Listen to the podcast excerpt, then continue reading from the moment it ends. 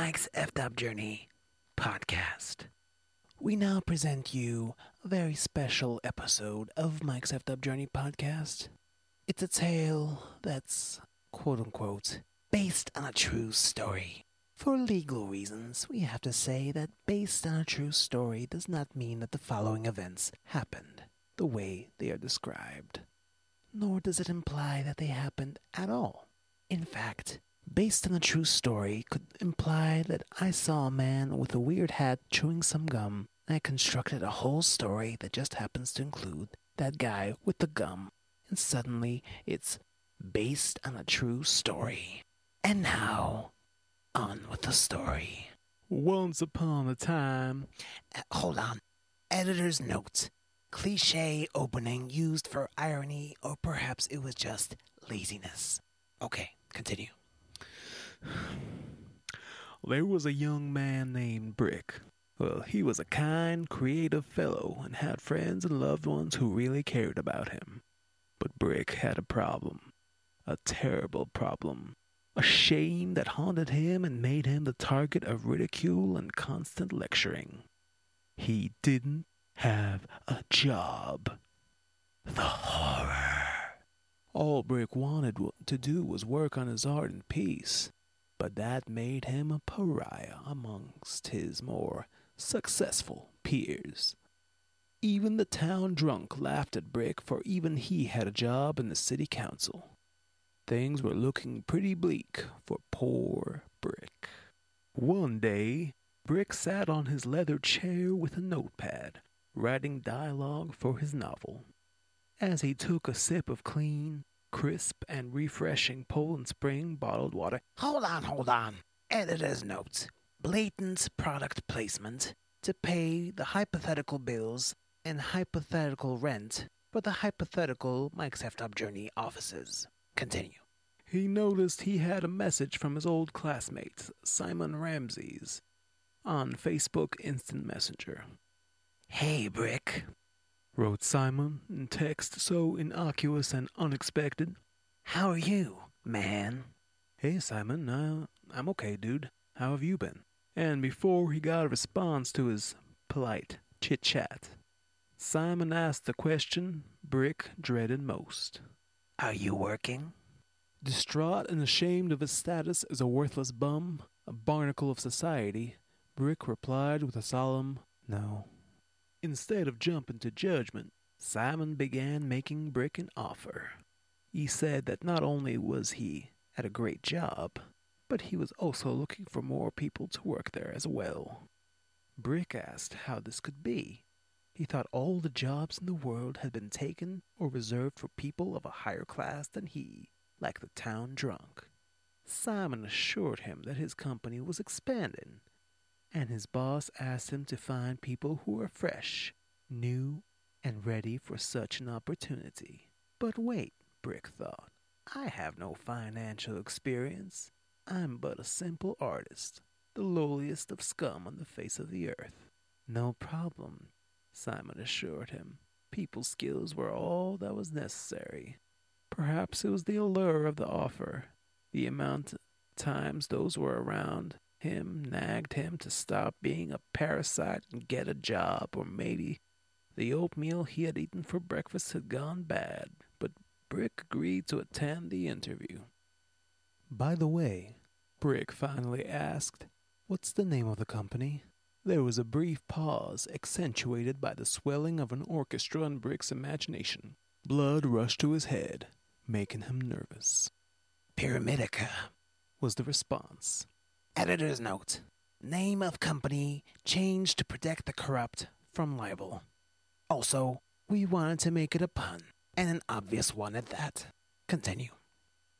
Brick was ecstatic, with jubilant euphoria so hyperbolic that it made him see brand new colors beyond Roy G. Biv. He went around and told everyone that he finally had a job interview for a major company, no less. His friends rejoiced. People cheered in the streets as he walked past them.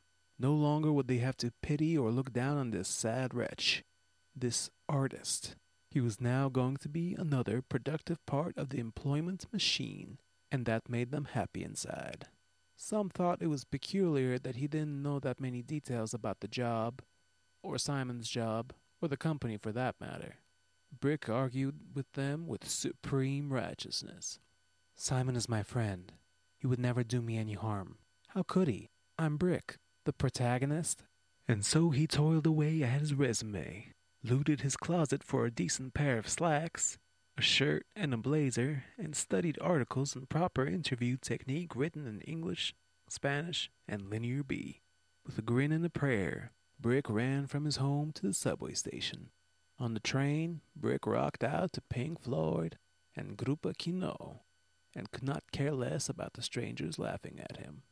On the way out of the train, he passed by a man with a pyramid-shaped hat chewing some gum. Editor's note. Red herring. No, not the fish. With a mighty strut, Brick walked out of the station and headed towards the Bad Joker Hotel, the place Simon had told him to go to. Why anyone would schedule a job interview after seven p.m. at a hotel was something he should have given some thought to, but he didn't. Why? 'Cause he was still busy humming the bass line from Money. The building was old. The bricks were anemic, and the windows cast no reflection. Yes, the building defied the laws of science, and Brick still walked in anyway. What a sharp kid, huh? Oh, brother. The lobby reeked of cigarettes and despair. Brick walked up to the front desk. The guy behind the counter was closer to one hundred than ninety in years, and was slumped forward. Hey, brah, Brick said, suddenly adopting the accent and mannerisms of a seventies California surfer. Editor's note, which is funny, because he'd never been to California, let alone live in the seventies, and he never stepped foot in a natural body of water. Could you tell me where I might find the Pyramidica meeting? Wheezing and snorting, the old codger looked at Brick. He said, another one. Room three oh six, kid. Bitchin'. Thanks, brah. Before Brick was completely out of hearing distance, the old man said, be careful, kid. Selling insurance. It's not as easy as you think. Beware the pyramid. Beware. The worn-out wallpaper and dingy carpets didn't scare Brick away. As he climbed up to the third floor, he reached a large metal door with the numbers three oh six carved in large stone. Don't go in there, is what listeners might be saying. But of course, Brick can't hear you. He's a character in a story, and this has all been recorded in the past, so it already happened. Sorry. Get a soda and some popcorn. Enjoy. We'll wait. Good. You're back. Oh, you forgot the popcorn. Go back and get it. Are you all set? Oh, come on. You're making a mess. Pull yourself together, listener. Okay, let's continue. Where were we? Where do we go? Where do we go now? Where do we go? Sweet child of mine. Sorry. The room was enormous and poorly lit. There was a ring of light a few yards away, but that was basically it. He could see twenty other potentials waiting inside there. He sat down next to them on the bench, and a supervisor from Pyramidica greeted them. Some other employees stood behind him like soldiers behind their general. One of them was Simon. He looked thinner and paler than Brick remembered. Welcome to Pyramidica, said the supervisor in a strong baritone. He was a formidable-looking fellow. He stood over six feet tall with a hairline to die for and wore dark silks. A strange aura surrounded him as he spoke, and Brick could not help but listen as ridiculously gorgeous women stood at either side of the supervisor. Their energy was just as intoxicating as the supervisor's voice was to listen to. The man spoke of many things. He pulled at the heartstrings. He alluded to freedom and entrepreneurship as the last frontiers, the only way to achieve greatness in this world. In a hazy trance, Brick sat in the circle of light in the room full of darkness. He could not see anything beyond the rim of light, but could feel something calling to him from beyond it. Something incredible, powerful, terrifying. With the presentation over, Brick was left with the feelings of desire that he could not control. The allure of the women in business casual clothing was strong, but it was something deeper. The promise of greatness burrowed inside his mind and soul and took root. Ambition and coveting were now all he could think about. Out of nowhere, Simon appeared next to Brick, and he saw that all the other potentials had been conveniently removed from the area to intensify this scene. Editor's note. Deus ex machina. We think. Sorry, we, we were just hired off the street with no real training, but we're making good money. Ask us how we did it, and you can do it too. Are you ready to sell insurance? He asked, hunger in his eyes. A shriek came from the other side of the room and caused Brick's blood to run cold and snap him out of his trance. He ran past Simon to investigate and bumped into something. A large, soft wall. He fell backwards. The lights turned on and he finally caught a glimpse at the pyramid he had heard of. Layers upon layers of bodies were stacked one on top of the other. The ones on the bottom were constantly trying to reach out and grab someone, including Brick, but always failed, and thus remained at the bottom for good. The people above them had their fangs around the necks of those below, growing fat off of them. The higher one looked up the pyramid, the fatter the bodies got, and on top was the supervisor, sucking upon the life energy of everyone beneath him.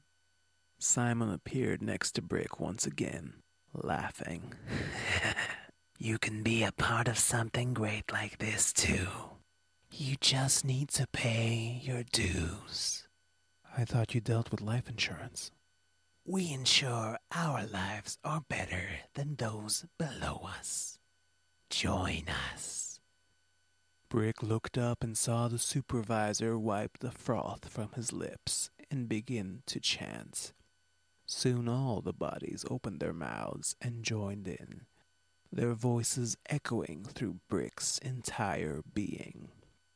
All our lives we sweat and save, building for a shallow grave.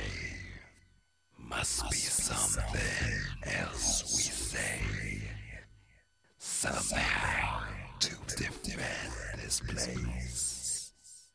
Everything must be this way.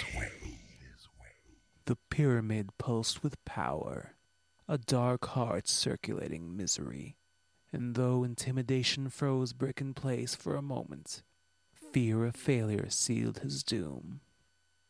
As Simon approached, fangs emerging, ready to seal the deal, Brick murmured, "The soft parade has now begun," and he was assimilated into the pyramid.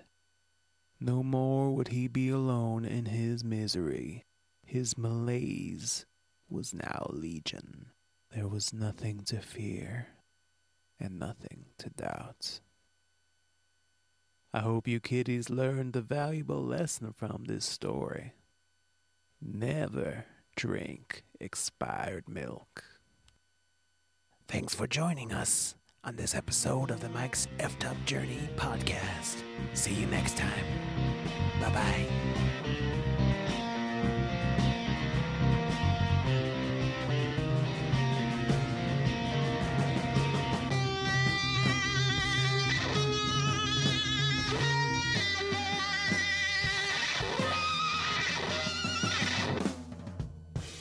Copyright twenty seventeen, Mike's F'd Up Journey.